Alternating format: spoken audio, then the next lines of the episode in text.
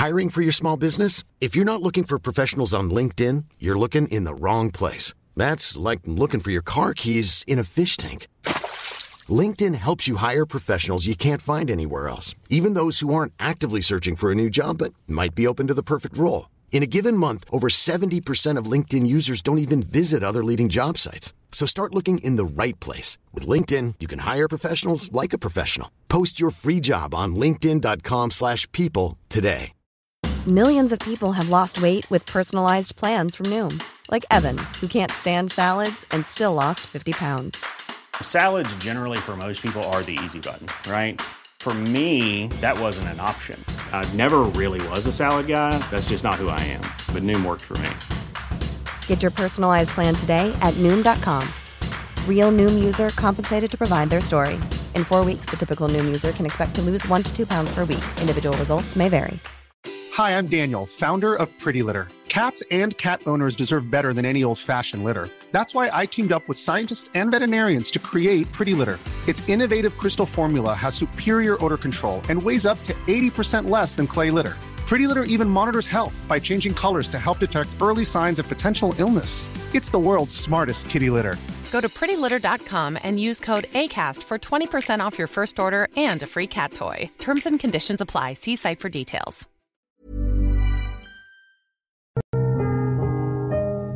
Lettura della Bibbia. Ciclo di conferenze su Proverbi e Siracide, tenute al Centro Culturale San Fedele di Milano nel mese di febbraio-marzo 1989 da Don Gianfranco Ravasi, docente di Sacra Scrittura alla Facoltà Teologica dell'Italia Settentrionale. Terza conversazione. Sabato 4 marzo. Donna irrequieta è follia. Sapienza e stupidità si confrontano.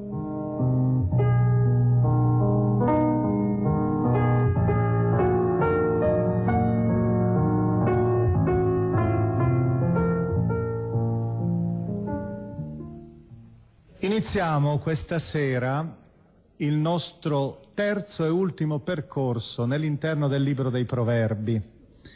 E questa sera prima di affrontare il tema, come sempre, faremo alcune considerazioni preliminari. Queste considerazioni preliminari servono però ad introdurci lentamente in un tema molto spinoso, molto delicato, come è già stato annunciato dal titolo stesso. Questa sera vogliamo anche presentare ancora una volta, presentare quel colore, possiamo dirlo quasi un color seppia, che attraversa alcune volte il, la collezione dei proverbi, che attraversa sistematicamente la collezione di proverbi di tutti i tempi. Sono quelle piccole cattiverie che hanno però un fondo di verità, sono espressioni di sarcasmo, sono espressioni di ironia, sono espressioni qualche volta anche di superficialità, se si vuole, però sempre con una sottile presenza, un sottile fondo di verità. Sono quelle frasi che si ritrovano spesso, per esempio frasi di questo genere registrate dalla cultura francese e inglese invece. La conversazione languiva, come spesso accade quando si parla bene del prossimo, dice un proverbio inglese. E invece questo è un modo di dire che è stato coniato da quell'uomo abbastanza provocatorio nonostante la sua solidità religiosa che è Bernanos, il quale amava anche moltissimo l'ironia, il tocco dell'ironia, di fronte ad un suo avversario abbastanza feroce, egli con molta ironia, non con superbia, disse questa frase, si dice, nell'aldilà lei ed io avremo indirizzi diversi. Ora, questa caratteristica del coniare proprio giochi di parole, alcune volte o motti di spirito provocatori, appunto intinti un po' col nero, appartiene proprio al sottofondo costante della letteratura proverbiale. Noi inizialmente, prima di entrare proprio nel tema specifico, ho detto proveremo a far balenare quali sono alcune ragioni di questo colore nero la prima ragione è legata ad un tema di grande importanza a cui io non ho mai fatto finora riferimento preciso, penso, e che invece fa quasi da guida, da lampada che orienta tutta la collezione dei proverbi e un po' tutta la sapienza tradizionale, soprattutto la cosiddetta sapienza ortodossa.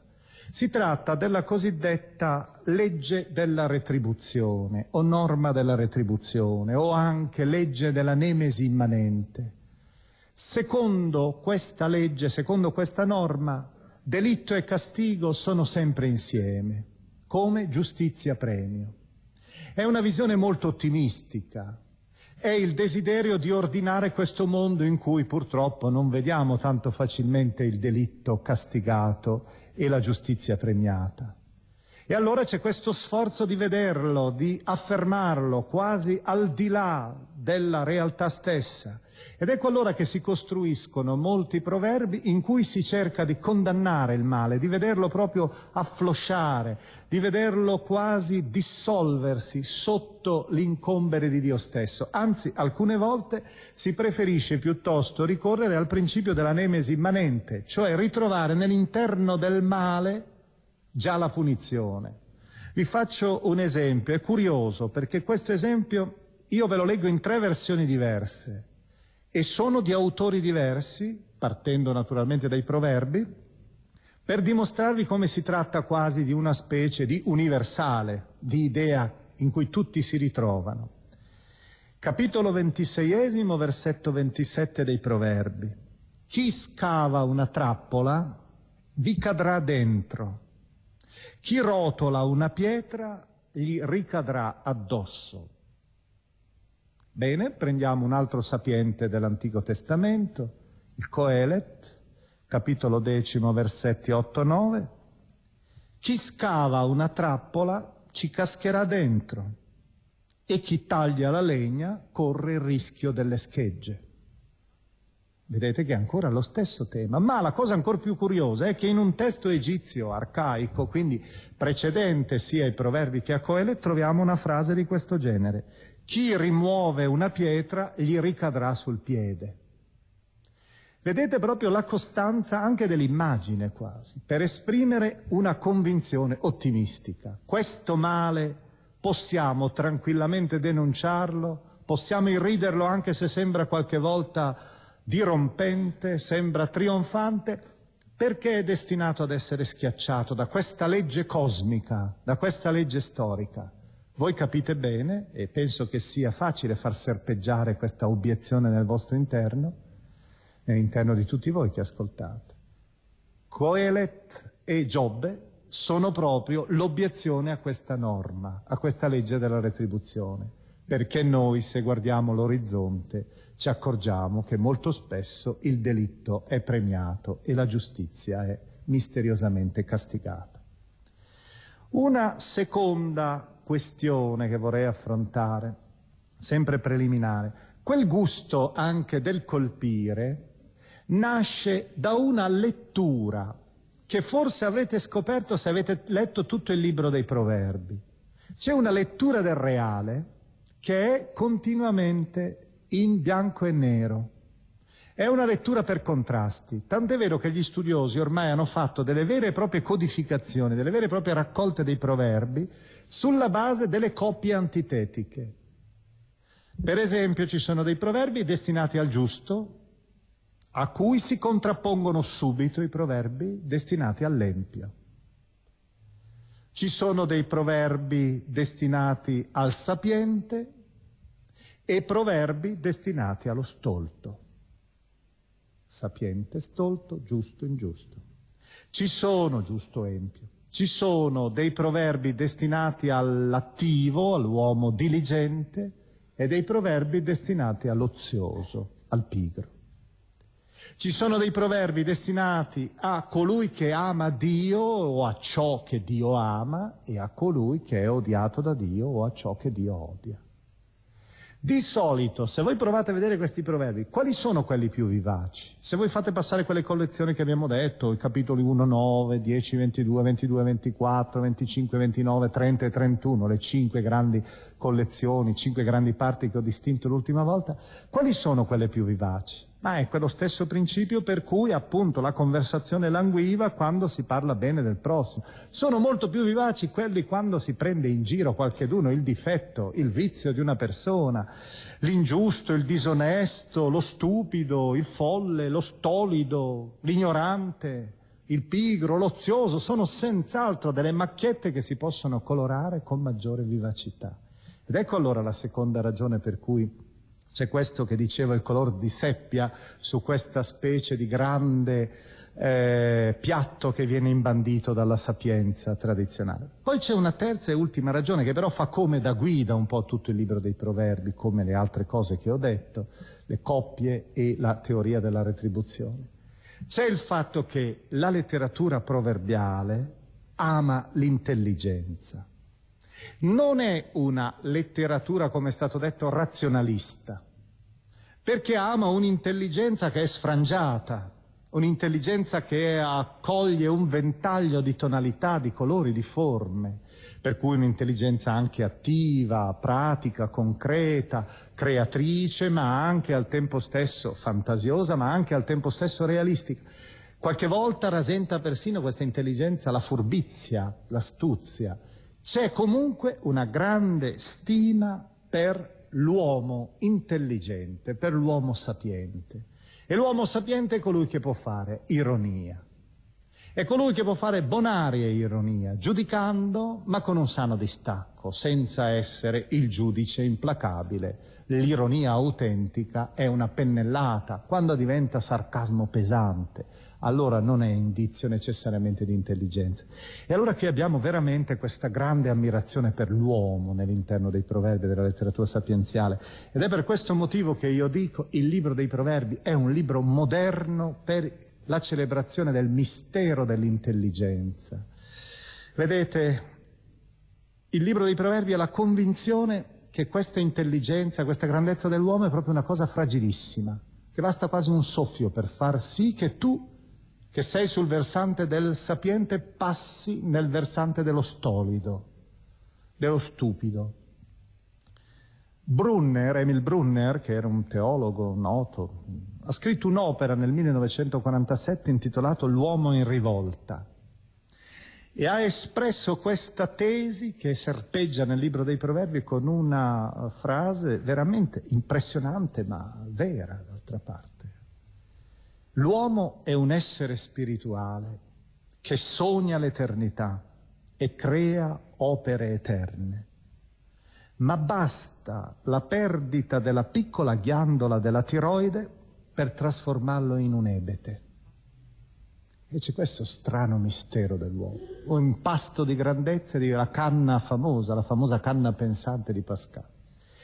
Ecco, però se dobbiamo dire questo, dobbiamo anche dire che il mistero dell'intelligenza non sarà mai sondato abbastanza. In questi tempi in cui, l'ho già ripetuto, in cui si è tentati invece di celebrare sempre di più forme che non appartengono al sapere dell'uomo, ma certe emozioni istintive, certe emozioni misticheggianti, effervescenti, spontaneiste, vagamente religiose o sentimentali, il ritornare anche per la religione allo splendore della luce della ragione, che è uno dei grandi strumenti per conoscere Dio, uno degli strumenti privilegiati. Leggevo proprio nei giorni scorsi un articolo scritto su una rivista inglese, americana, scritto da un premio Nobel per la letteratura nel 1972, che io però non conoscevo, che insegna all'Università di New York, Gerald Edelman, il quale parlava, lascio a lui la verità o meno di queste dichiarazioni, parlava proprio del mistero supremo dell'intelligenza nei cui confronti dice possiamo continuamente ridacchiare sul supercalcolatore del Pentagono. La corteccia cerebrale, gli dice, non so se è vero o no, ma comunque è uno scienziato, si compone di 10 miliardi di cellule e di un milione di miliardi di connessioni. Contando le connessioni al ritmo di una al secondo, ci vorrebbero, dice lui, 32 milioni di anni. E continua, tutti i modi possibili di interazione tra i neuroni, cioè le cellule nervose, tutte le possibili, tra questi miliardi di connessioni, le possibili passaggi che avvengono all'interno, che potrebbero, sono tali che la loro somma supererebbe di diverse, diversi ordini di grandezza quella degli atomi che si trovano nel mondo. Io non so se è vero o no, sta di fatto che il cervello, esaminato anche in questa prospettiva, tra virgolette, materialistica, si rivela come una realtà talmente superiore all'elaboratore da far dire veramente che è vera questa celebrazione della grandezza dell'intelligenza e della sapienza, così come viene fatta dal libro dei proverbi come viene fatta dalla letteratura sapienziale. Un salmo sapienziale dice ti ringrazio Signore perché mi hai fatto una meraviglia. Ecco, adesso passiamo, dopo aver dichiarato le ragioni per questo gusto anche un po' del morsicare, qualche volta, per questo gusto anche del mozzare, certe teste, certi atteggiamenti. Ecco, noi entriamo ora in un elemento molto delicato, quello che abbiamo appunto, a cui abbiamo già accennato e che è presente veramente in tutte le culture, in tutte le letterature, quello della tipizzazione negativa femminile. La, eh, so certamente sì di alienarmi probabilmente metà del mio pubblico, è un grave rischio questo, è anche l'altra metà del cielo, però Vedremo anche di scoprire in realtà che la, la, situazione proprio non è così drammatica per questa metà del mio pubblico, la metà anche particolarmente cara, penso, del mio pubblico. Perché? Perché scopriamo subito che la tipizzazione femminile della stoltezza, Kössilut, o della follia, ha però come parallelo perfetto anche la tipizzazione femminile della sapienza, perché la sapienza in ebraico è chokmah, che è un femminile. Femminile la sapienza e femminile anche la stoltezza. Per cui dobbiamo dire che inizialmente queste rappresentazioni femminili hanno delle ragioni puramente grammaticali.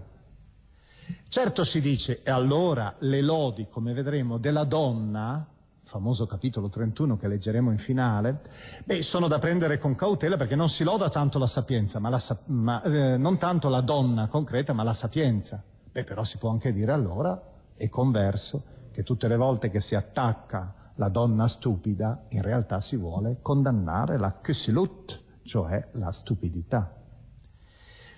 Certo, questo è vero, però esiste anche un dato di fatto, che il peso del negativo come ho detto prima, è certamente superiore. La lotta contro la stupidità vista come femmina è un dato che veramente attraversa tutti i secoli e a un certo momento ci si dimentica di condannare, che si sta condannando, ironizzando o, facendo sarcasmo sulla stupidità, ma in realtà lo si fa sulla donna.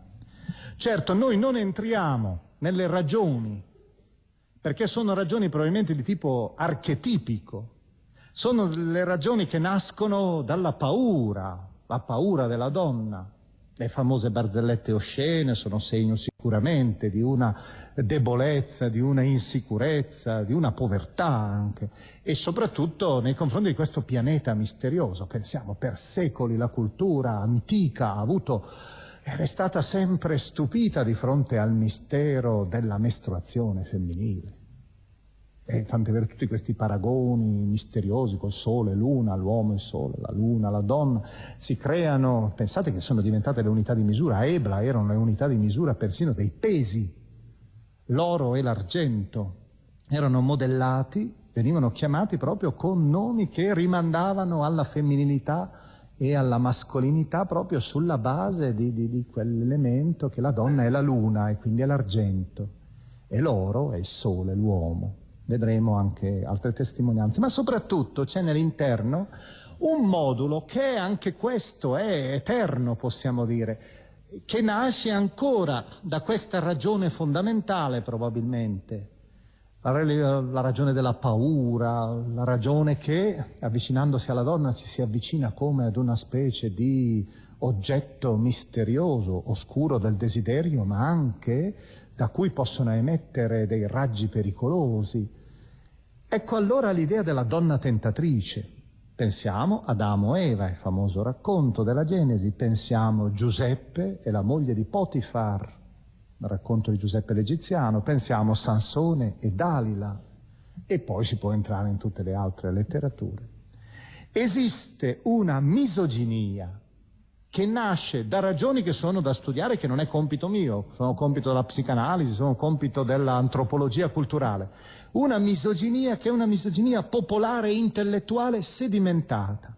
Ecco, io vorrei fare esempi, vorrebbe dire proprio scrivere antologie, antologie. C'è la difficoltà proprio del scegliere degli esempi. Io ne scelgo adesso alcuni per mettervi nel filo della Bibbia, ma per andare anche oltre la Bibbia, andare ancora prima, per vedere come si tratta di una letteratura sapienziale ininterrotta. Partiamo così tanto per fare un esempio vicino a noi da uno che aveva ragioni un po' tutte particolari per non avere simpatia per le donne perché era su un altro versante, Oscar Wilde, il quale diceva, metteva continuamente in bocca quegli aforismi che sono diventati famosi anche tra le si, signori inglesi. Eh? Dio creò la donna per ultima perché non voleva consigli mentre creava l'universo. E ancora, la detesto, dice la donna di un'altra donna, come se fossimo amiche intime, per dire la donna non ti devi mai fidare, e poi quella che invece è terribile, qui certamente mi attiro odio, ma è Oscar Wilde che lo dice, eh? e io non condivido questa cosa. È superfluo vendicarsi di una donna, ci pensa già il tempo.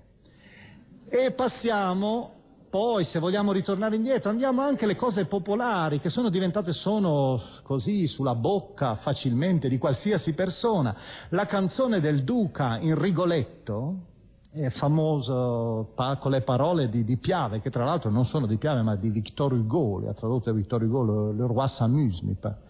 La donna è mobile qual piuma al vento, muta d'accento e di pensiero. È un'altra rappresentazione dell'assoluta insicurezza. Vedete, la donna è, non è la stabilità, la roccia, è la sabbia sulla quale non puoi costruire nulla. A Gerusalemme, andiamo ancora indietro, a Gerusalemme liberata del tasso, canto quattordicesimo. Qui c'è un'altra dimensione, la donna come spumeggiante creatura, animale grazioso quasi, ma non molto di più. Femmina è cosa garrula e fallace, vuole e disvuole, è folle l'uomo che se infida. Ed è un proverbio questo, tra l'altro usato. E entriamo anche nella Bibbia, e la Bibbia ritroviamo cose del genere, qualche volta anche peggiori. Coelet, Coelet, che certamente ha un suo dose di antifemminismo ben spiccato, in Coelet 7 versetti 26-28 scrive queste parole. Io ho scoperto che più tragica della morte è la donna. Essa è una rete, il suo cuore un laccio e le sue mani una catena. Chi è caro a Dio da lei fuggirà via, mentre il peccatore le resterà avvinghiato. Tra mille ho incontrato un vero uomo, ma una donna tra tutte non l'ho incontrata. Parola di Dio, dobbiamo dire. Abbiamo tra poco da affrontare, per cui questo tema già lo esauriamo anche per il prossimo autore che è il, il Siracide, questo autore misterioso perché vedo che tantissimi dicono ma di che cosa parlerà poi dopo? Che cos'è questo misterioso Siracide, alcuni non sanno neppure sia, chi sia, se esista proprio nell'interno della Bibbia. Lo stesso giornale cattolico che annunzia il programma di queste conferenze sistematicamente da tutti i sabati pubblica un altro nome, un nome assolutamente inesistente nella Bibbia, un certo Seracide, probabilmente che immagina il tramonto, forse vivendo in questo stile così da letteratura sapienziale. Ecco, il Siracide ha un passo che vorrei leggervi, lui che aveva affermato che vino e donne traviano anche i saggi, dice nel capitolo 19, versetto 2. Vi leggo questa considerazione che è un'es- un'espressione molto viva della incarnazione della parola di Dio nella popolarità, nelle, nei luoghi comuni, anche un po' in una certa aria fritta. Non essere geloso della sposa amata per non inculcarle malizia a tuo danno non dare l'anima tua alla tua donna, sì che essa si imponga sulla tua forza. Non incontrarti con una donna cortigiana, perché non abbia a cadere nei suoi lacci. Non frequentare una cantante, per non essere preso dalle sue moine. Qui cantante intende anche ballerina. Non fissare il tuo sguardo su una vergine, per non essere coinvolto nei suoi castighi non dare l'anima tua alle prostitute per non perderci il patrimonio, dove le motivazioni non sono poi neppure molto nobili. Non curiosare nelle vie della città, non aggirarti nei suoi luoghi solitari, distogli l'occhio da una donna bella, non fissare una bellezza che non ti appartiene. Per la bellezza di una donna molti sono periti, per essa l'amore brucia come fuoco. Qui ancora vedete come il rispetto per la donna non sia poi straordinario. Se appartiene a un altro, non la toccare, l'altro possesso. Non sederti mai accanto a una donna sposata, non frequentarla per bere insieme con lei, perché il tuo cuore non si innamori di lei e per la tua passione tu non scivoli nella rovina. È il Siracide, capitolo 9, versetti 1-9. Bene, che cosa dobbiamo dire? Possiamo ancora risalire oltre, anche fuori dalla Bibbia, prima della Bibbia. La Bibbia mutua alcuni elementi che erano nell'aria. Pitagora è stato quello che ha formulato il principio della polarità maschile e femminile. C'è un principio del bene che ha creato l'ordine, la luce, l'uomo. C'è un principio del male che ha creato il caos, le tenebre la donna. Il dialogo di un pessimista, e qui finiamo questa antologia, anche perché poi dovrò guadagnare l'uscita alla fine, finendo, finiamo questa, questa antologia con un testo accadico del 2003 a.C., è il celebre dialogo di un pessimista, intitolato dagli studiosi Dialogo di un pessimista. Appartiene alla sapienza pessimista, quella un po' eterodossa, ma su questo si ritrova con la sapienza ortodossa. Il servo dice al padrone, una specie di consigliere sapiente, un epiteto che consiglia l'imperatore, eh, epiteto che consiglia Marco Aurelio quasi. Non amare, mio signore, non amare. La donna è un pozzo, una cisterna, una fossa. La donna è un pugnale di ferro, ben affilato, che taglia la gola dell'uomo. Ecco, che cosa significa questa presenza? Questa presenza che noi registriamo nei proverbi. Nei proverbi registriamo continuamente. Beh, nei proverbi noi troviamo una frase che riassume questa misoginia. È una frase che esprime, proprio da parte di un sapiente, la solitudine, considerando la donna come una realtà che disturba l'orizzonte Meglio abitare nel deserto che vivere con una moglie irritabile e litigiosa, si dice in Proverbi 21-19, cosa che è certamente un proverbio fisso, stereotipo, perché lo ritroviamo ancora più caricato nel Siracide, capitolo 25, versetto 16. Preferirei vivere con un leone o con un drago piuttosto che con una donna litigiosa e ha caricato la dose.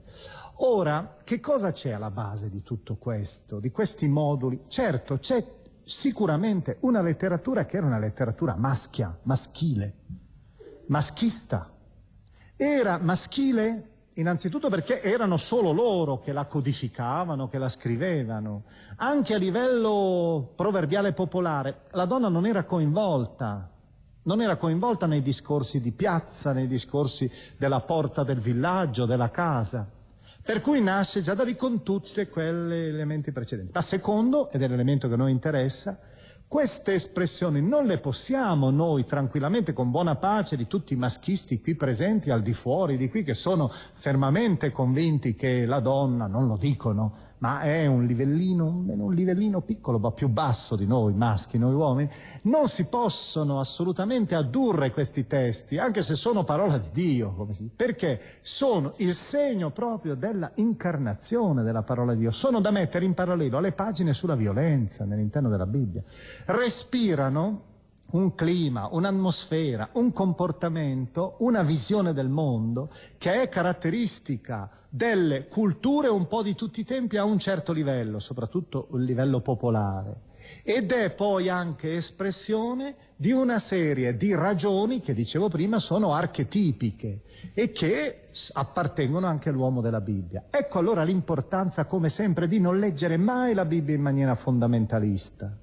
perché altrimenti dovremmo arrivare come sono arrivate alcune sette maniacali al giorno d'oggi e in passato, la setta per esempio degli Ebioniti, la quale considerava la donna solo elemento negativo, solo indegna di essere salvata e come tale la considerava assolutamente al di fuori del circuito della Chiesa. Ed ecco allora che il Vangelo popolare degli Ebioniti inventa continue maledizioni nei confronti delle donne sulla bocca di Gesù, perché questi leggevano Vangelo Antico Testamento in maniera fondamentalista, in maniera letteralista. In realtà si tratta proprio della incarnazione faticosa della parola. Ogni pagina della Bibbia non deve essere mai presa alla lettera. Ogni pagina, io dico, ogni pagina richiede la sua interpretazione. E Paolo ce lo ricorda sempre perché la lettera da sola, anche la lettera dell'Evangelo, uccide, se non è capita nel suo vero significato. Ed è lo Spirito che sempre vivifica. Ora, Detto questo, abbiamo però anche altri elementi da sottolineare in positivo questa volta e sono, eh, ho detto, questa tipizzazione della donna. Certo, rappresenta la sapienza, però è pur sempre una donna che viene usata come simbolo. I testi che adesso considereremo sono, due, eh, sono tre testi. Due sono in sé sostanzialmente positivi. Uno è negativo, ma questo negativo che consideriamo tutto sommato può essere anche accolto, anche dalle donne ed è un testo, d'altra parte, un capolavoro in assoluto della letteratura mondiale. Cominciamo col primo testo, direi intermedio. È positivo, ma con un'attenzione a tutte e due le dimensioni. Poi vedremo le due dimensioni, la negativa e la positiva. Il testo è veramente celebre, lo leggiamo. 9, capitolo 9, versetti 1, 6 e 13, 16. Ascoltate perché è una rappresentazione molto visiva. Immaginate di avere, la letteratura sapienziale non fa mai tante speculazioni, rappresenta, sceneggia. Siamo in una città, c'è un punto, una piazza che è un po' più alta delle altre, su una specie di acropoli, ci sono due donne che mettono un banco di vendita. Queste due donne sono chiamate proprio in ebraico con il termine dovremmo tradurre donna sapienza, donna follia, donna stupidità che si lutta. Vediamo innanzitutto la sapienza. La sapienza prepara una specie di casa per offrire i suoi beni. Questa casa ha una curiosità, ha sette colonne. Su questo si è lungamente studiato per capire perché la sapienza deve avere sette, il numero perfetto, lo si sa, qualcuno ha pensato sette colonne perché escludendo il capitolo primo dei proverbi, finora siamo al capitolo nono, abbiamo passato sette capitoli, capitoli fondamentali, precedenti. Ready to pop the question? The jewelers at BlueNile.com have got sparkle down to a science with beautiful lab-grown diamonds worthy of your most brilliant moments. Their lab grown diamonds are independently graded and guaranteed identical to natural diamonds, and they're ready to ship to your door. Go to Bluenile.com and use promo code LISTEN to get $50 off your purchase of $500 or more. That's code LISTEN at Bluenile.com for $50 off. Bluenile.com code LISTEN. Millions of people have lost weight with personalized plans from Noom, like Evan, who can't stand salads and still lost 50 pounds. Salads, generally, for most people, are the easy button, right? For me, that wasn't an option. I never really was a salad guy. That's just not who I am. But Noom worked for me. Get your personalized plan today at Noom.com. Real Noom user compensated to provide their story. In four weeks, the typical Noom user can expect to lose one to two pounds per week. Individual results may vary. Qualcuno pensa invece ai sette cieli, ai sette pianeti, alle sette aree terrestri. La casa della sapienza è cosmica.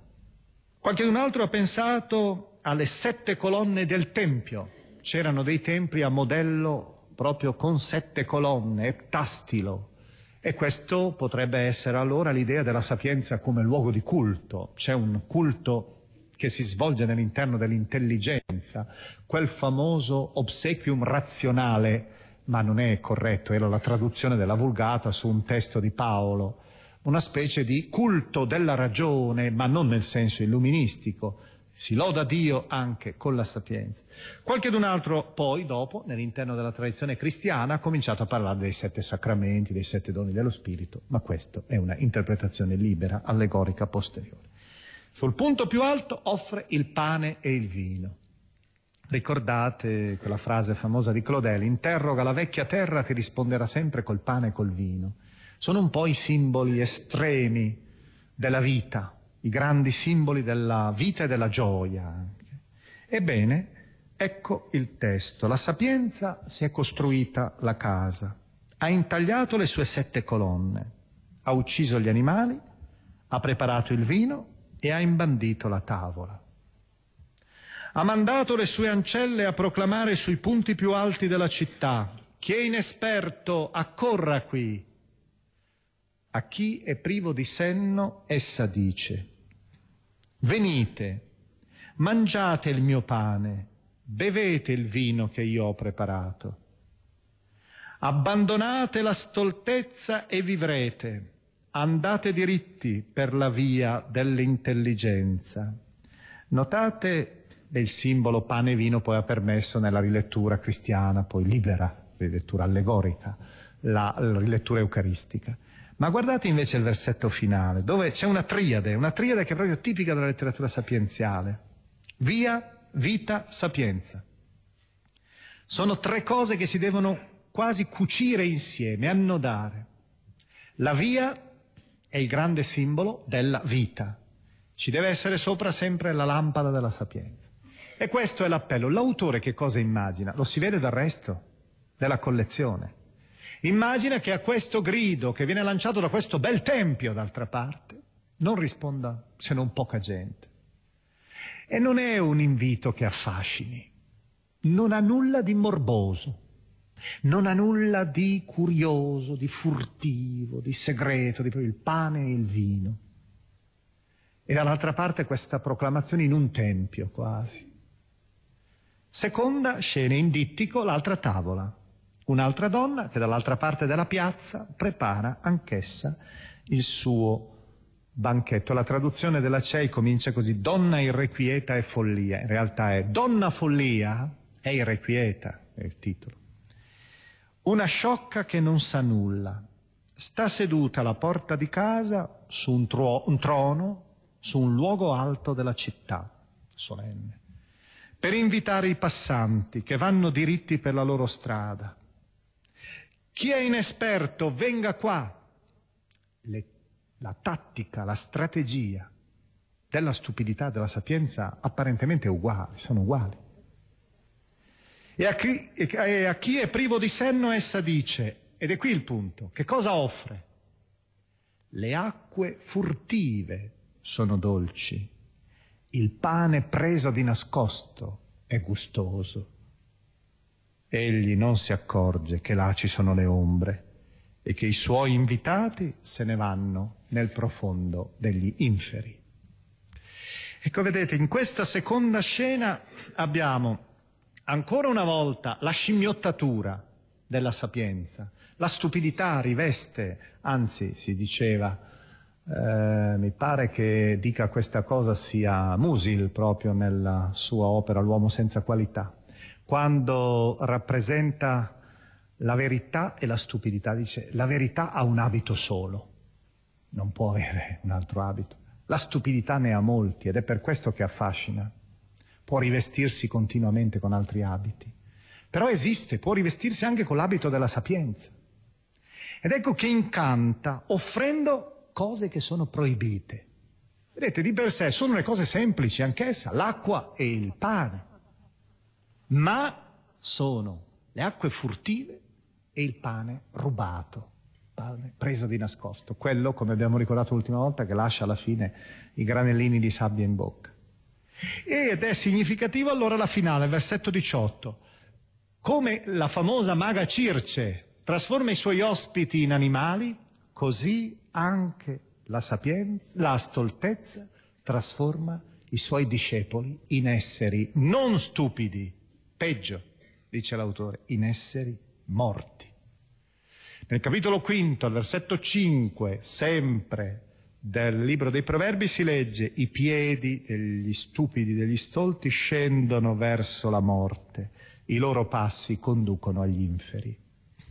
Dietro questa, questo aspetto solenne, un trono dorato, dietro il banchetto con cibi raffinati, segreti, misteriosi, si profila lo scheletro della morte. Non sono cibi che nutrono, non sono cibi che alimentano, anche se magari hanno l'aspetto, di, eh, l'aspetto esteriore affascinante. Passiamo ora ai due quadri dimostrati, illustrati. Primo quadro, ho detto, la stupidità in questo caso è rappresentata però con una scena, con un soggetto che può essere condiviso da tutti, anche dalle donne, certamente. Si tratta del capitolo settimo, che io vi leggerò integralmente perché è troppo bello, è un peccato non ascoltarlo almeno una volta. È la descrizione della donna fatale, ma intendete bene nel senso latino di fatum, la donna che porta la rovina. Ci sono interpretazioni diverse degli studiosi sul chi è esattamente questa donna. Uno studioso, Boström, uno, uno svedese, aveva niente meno che ipotizzato l'idea che si trattasse di una donna straniera la quale aveva fatto un voto di prostituzione sacra. Questo voto di prostituzione sacra in alcuni dei riti dell'Oriente comprendeva anche il congiungersi sessualmente con un amante occasionale cioè era quello che il Dio ti mandava, per cui dovevi, lo prendevi e ti congiungevi con lui per sciogliere un voto. Ci sono alcuni elementi all'interno della si parla di un voto da sciogliere, si parla della luna, si parla del sacrificio, ci sono forse qualche, però mi sembra questa un'interpretazione troppo arzigogolata, troppo contorta. L'altra interpretazione invece ha un'anima di verità secondo me molto più consistente.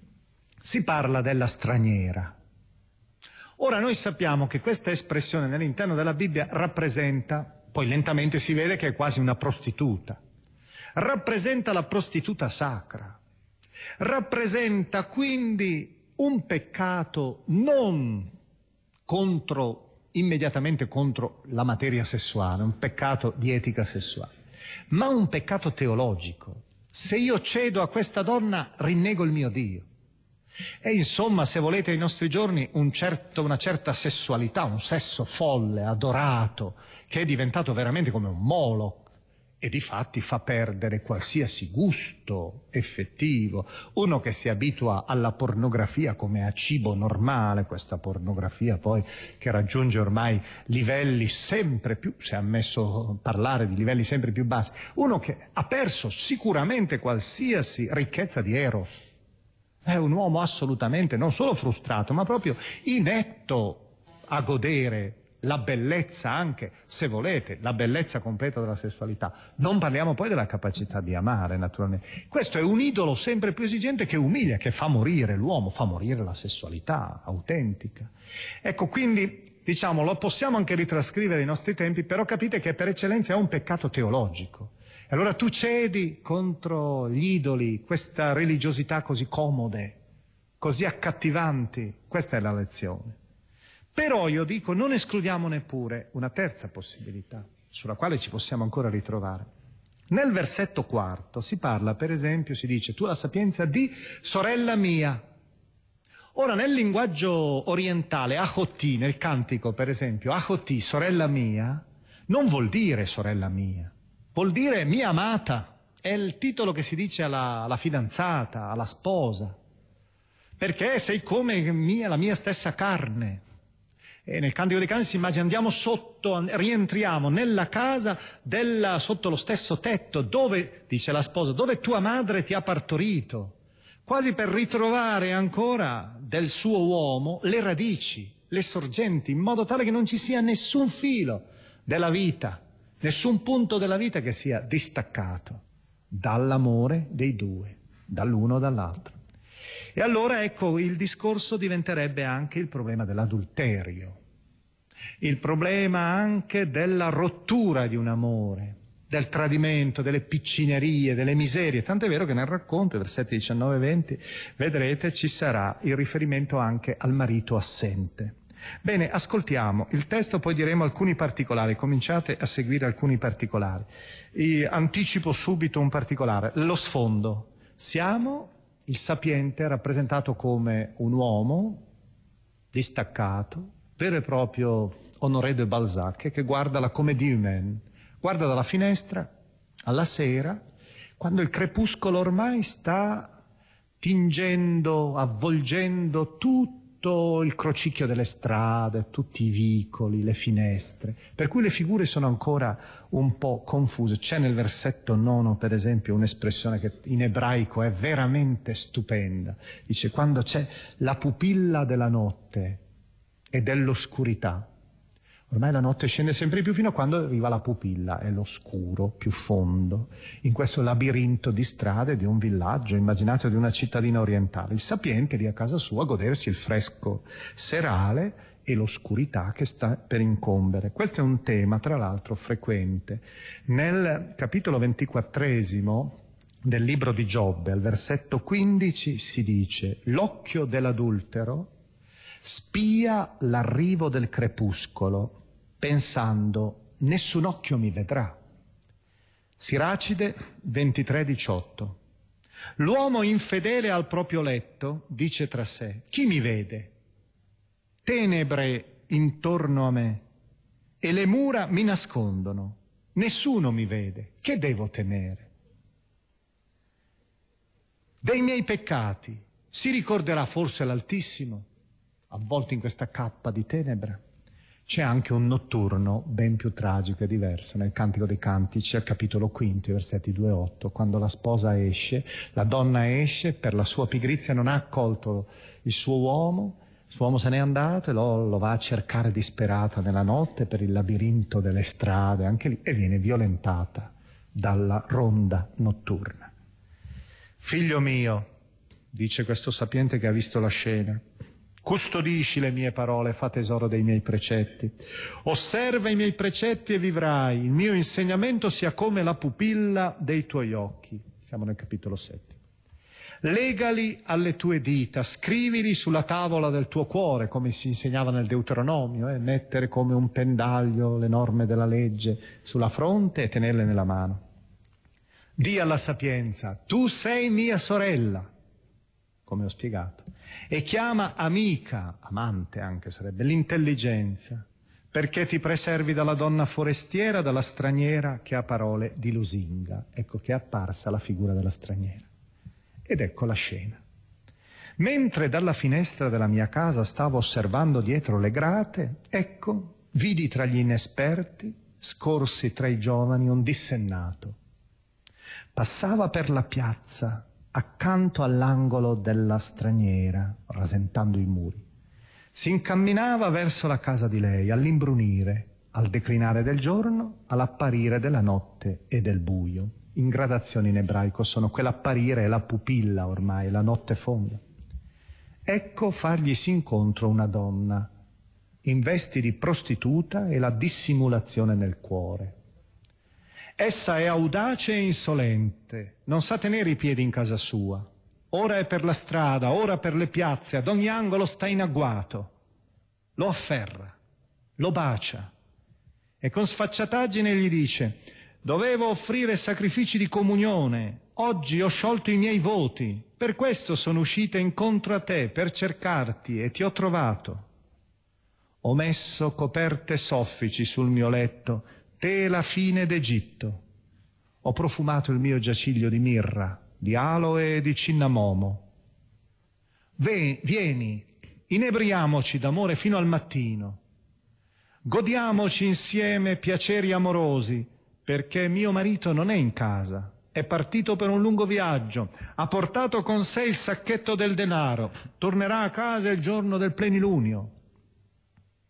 Lo lusinga con tante moine lo seduce con labbra lascive, egli incauto la segue, come un bue va al macello, come un cervo preso al laccio, finché una freccia non gli lacera il fegato, come un uccello che si precipita nella rete e non sa che è in pericolo la sua vita.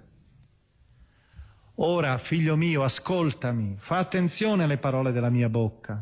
Il tuo cuore non si volga verso le sue vie, non aggirarti per i suoi sentieri, perché molti ne ha fatti cadere trafitti ed erano vigorose tutte le sue vittime. Ed ecco ritorna il tema del brano precedente. La sua casa è la strada per gli inferi che scende nelle camere della morte. C'è il tema frequente della casa, vedete quelle stanze prima descritte col lino, tela fine, il lino d'Egitto in realtà, coi profumi, anche con quella specie di scusa ho fatto un voto, devo consumarlo. E qui si fa riferimento a un testo preciso del Levitico, al capitolo 7, in cui si dice, quando voi fate un sacrificio di comunione e portate a casa la carne, che è destinata a voi, la dovete consumare entro quel giorno e il giorno dopo. Il resto poi lo dovrete bruciare, non è possibile riutilizzarla. E allora prende anche quasi una scusa sacrale sì l'adulterio o la prostituzione sacra o altro, si vestono tante volte di motivazioni che sono persino nobili, sembrerebbe. In realtà, tu entrato in quella camera, sei entrato nella camera degli inferi. Ed eccoci all'ultimo testo. L'ultimo testo è il positivo, invece, ed è il celebre e anche il testo col quale salutiamo il libro dei proverbi capitolo 31, versetti 10-31. Si tratta di un inno. È un inno alfabetico, acrostico alfabetico, cioè vuol dire che ogni versetto, 22 versetti, ogni versetto comincia con una parola che comincia con la corrispondente lettera dell'alfabeto ebraico. Quindi la prima sarà una parola che comincia con Aleph, il secondo versetto comincia con una parola che comincia con Bet, la terza versetto comincia con una parola che comincia con Gimel, la quarta con Dalet e così via. Questo cantico è un cantico che ha in scena, mette in scena una donna.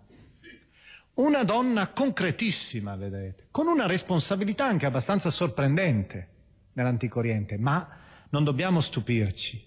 Io ho detto che in filigrana l'autore probabilmente ci rimanda sempre alla sapienza e alle capacità pratiche e concrete che la sapienza dona al suo fedele.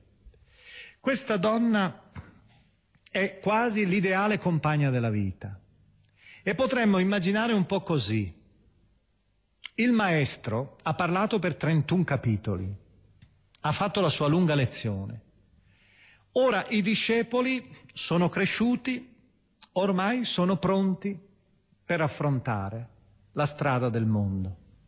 Sono pronti ormai per andare a sposarsi. Il figlio è cresciuto e allora dice, ecco, adesso è il momento decisivo, va a trovare una donna così. E questa donna naturalmente è la sapienza prima di tutto, che tu dovrai vedere rispecchiata nell'interno anche di tua moglie. La descrizione che noi eh, vediamo di questo saluto che il maestro fa all'alunno che mette su casa, diremmo noi, ecco, questa descrizione ha nell'interno un elemento, che, un paio di elementi che vorrei farvi sottolineare. Poi lo leggeremo, li risentirete, cercate di ascoltarli nella lettura. Come sempre anche quel capitolo terzo non è tradotto con lo splendore dell'originale, eh, perché avendo in mente l'originale si vede la povertà sempre di certe traduzioni. Eh. Primo elemento è il realismo. Voi vedrete che non c'è poesia. Della bellezza della donna bah, si parla effettivamente nel versetto, eh, nel versetto 20, si dice eh, della donna si parla a più riprese anche della bellezza, ma in maniera molto indiretta. Versetto 30. Fallace è la grazia e vana è la bellezza. Quindi si parla ma scartandola. Una cosa anche che ci stupisce è il fatto che è assente l'amore. O diciamo non che la Bibbia sia su questo priva di questa dimensione, anzi, dobbiamo dire che da questo punto di vista ha insegnato molto di più che non tante altre letterature l'amore.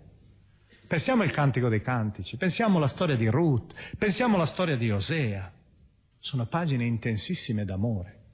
Qui invece il tema dell'amore non viene considerato. Tutta l'impostazione è commerciale quasi. E non dobbiamo dimenticare che effettivamente anche nell'Antico Oriente il matrimonio, il famoso Moar, era un vero e proprio trattato economico tra due clan, tra due tribù. C'è una dimensione quindi anche economica da considerare probabilmente. Realismo quindi. È la sapienza, come ho detto, concreta, una sapienza un po' terra-terra. E dall'altra parte un'altra cosa che incontrerete, Provate un po' ad ascoltare, vedrete che gli elementi fondamentali della donna sono nelle mani. Il fare, le mani, le dita, il palmo della mano, il braccio, per cui la traduzione in- iniziale, una donna perfetta, chi potrà trovarla, che la vulgata ha tradotto una donna forte, in realtà sarebbe da tradurre, come è stato fatto da qualcheduno, una buona massaia. Chi la potrà trovare, dato la concezione in cui ci muoviamo, questo orizzonte molto orientale e concreto? È il fare, ed è questa anche una dimensione della sapienza. Quel cervello famoso così tanto lodato non è mai la speculazione pura ed astratta.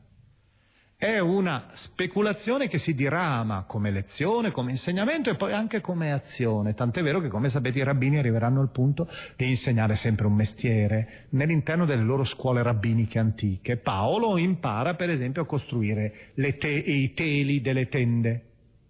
Aveva imparato durante la formazione rabbinica.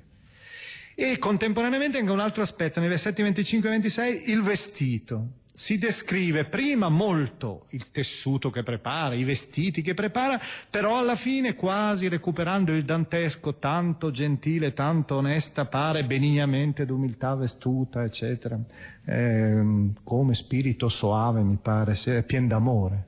Ecco, la descrizione cioè di un vestito tutto spirituale quasi, anche qui c'è questo stesso tema. Alla fine si vede che forza e decoro sono il suo vestito e ella accanto alle cinture, al tele di lino, a tutto ciò che prepara per i vestiti doppi per la sua famiglia, ha un vestito che è il vestito della sua dignità. Quindi un ritratto ambiguo, un ritratto idealizzato la sapienza, ma anche forse un ritratto molto concreto, la donna sognata, forse una donna non del tutto sognata al giorno d'oggi perché passa, manca giustamente questa dimensione d'amore che non è sottolineata, anche il fascino della comunicazione, se si vuole, dell'ero, della bellezza, però resta un tema che merita, un testo che merita di essere ascoltato.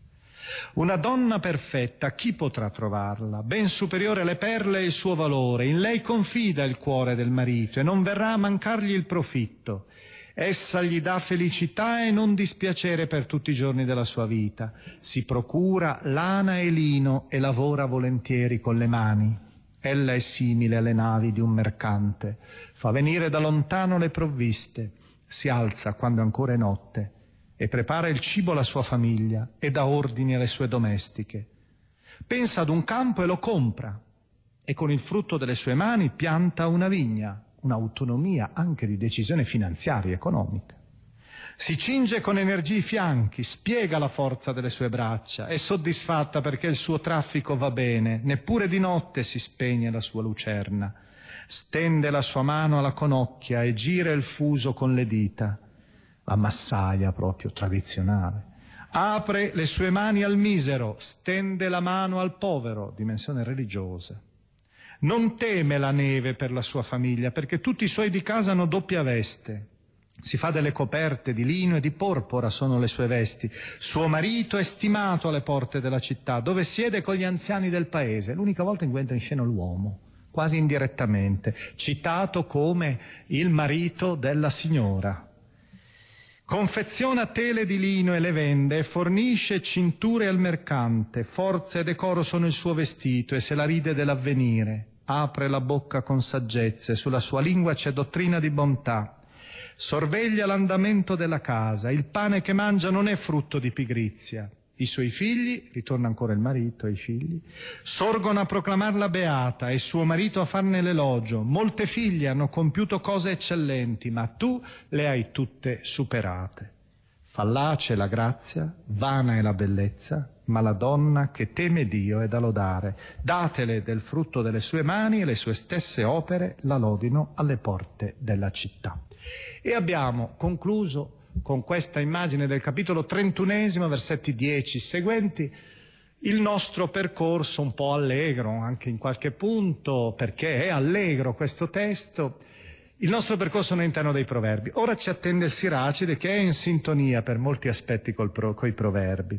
Io vorrei concludere ora ricordandovi, prima di tutto, che della donna, dell'amore nei confronti della donna, c'è in realtà anche un proverbio sorprendente. È un proverbio che proprio noi troviamo questa, nell'ultima, nell'ultima collezione, nel capitolo trentesimo, al versetti 18-19. Si tratta di quella collezione che, di proverbi che probabilmente è numerica, che viene forse anche da un ambito esterno ad Israele. E c'è una stranissima frase che rappresenta il mistero dell'amore tra il giovane e la giovane, tra l'uomo e la donna giovani. È detto in una maniera che non posso spiegare, ma è proprio quasi impressionistica per immagini. Si mettono tre immagini più una, e l'ultima è quella che spiega tutto. Il mistero dell'amarsi. Tre cose ci sono che mi superano, e c'è una quarta che non comprendo. Il cammino dell'aquila nell'aria la traiettoria strana che disegna l'aquila. Il cammino del serpente sulla roccia, il cammino della nave in alto mare e il cammino dell'uomo nella fanciulla. Che cosa vuol dire questo? Eh? Vuol dire non soltanto, vedete, la via dell'amore, ma anche l'abbraccio sessuale, il mistero della nascita poi, che affiorerà da questo incontro. Ma il libro dei proverbi anche, e questo vorrei proprio considerarlo un po' come la vera conclusione del discorso sapienziale, ci dice anche una cosa, anche se la esprimo con le parole di Isaia, ci dice anche una cosa che spessissimo dobbiamo riproporre a noi stessi, di cui sentiamo, dobbiamo sentire la necessità. La mancanza, il bisogno e il terrore della mancanza di uno che consigli questa idea della sapienza che ci circonda, di un maestro, di qualcosa, di non essere soli quando si è nei momenti più oscuri. Il profeta Isaia, in una bella frase, poco nota, Isaia 41, versetto 28, dice questo grande dramma, una grande disperazione, che è quella del non essere solo per mancanza soltanto di affetto, ma del non avere più neppure un punto fisso. Guardai ma non c'era nessuno. Tra costoro non c'era proprio nessuno capace di consigliare. Non c'era proprio nessuno da interrogare per poter avere almeno una risposta. E questa è una grande maledizione. Grazie.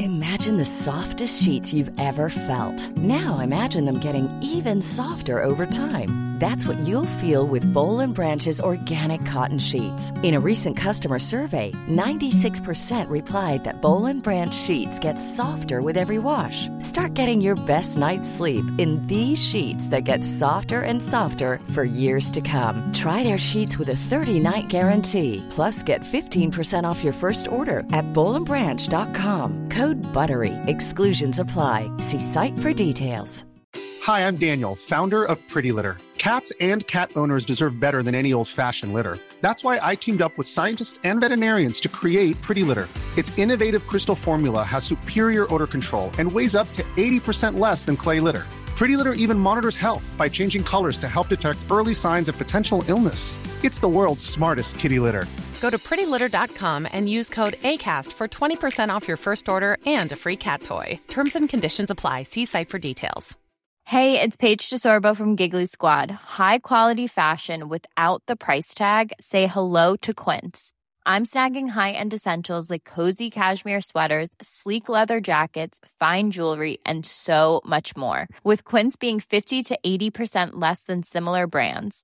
And they partner with factories that prioritize safe, ethical, and responsible manufacturing. I love that. Luxury quality within reach. Go to quince.com slash style to get free shipping and 365 day returns on your next order. Quince.com slash style.